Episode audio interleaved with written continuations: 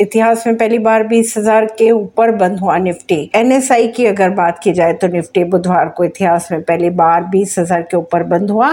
इस दौरान निफ्टी छिहत्तर दशमलव अस्सी अंक चढ़कर बीस दशमलव सत्तर पर, जबकि बी एस ई का सेंसेक्स दो सौ पैतालीस दशमलव छियासी अंक चढ़कर सड़सठ हज़ार चार सौ छियासठ दशमलव निन्यानवे पर बंद हुआ।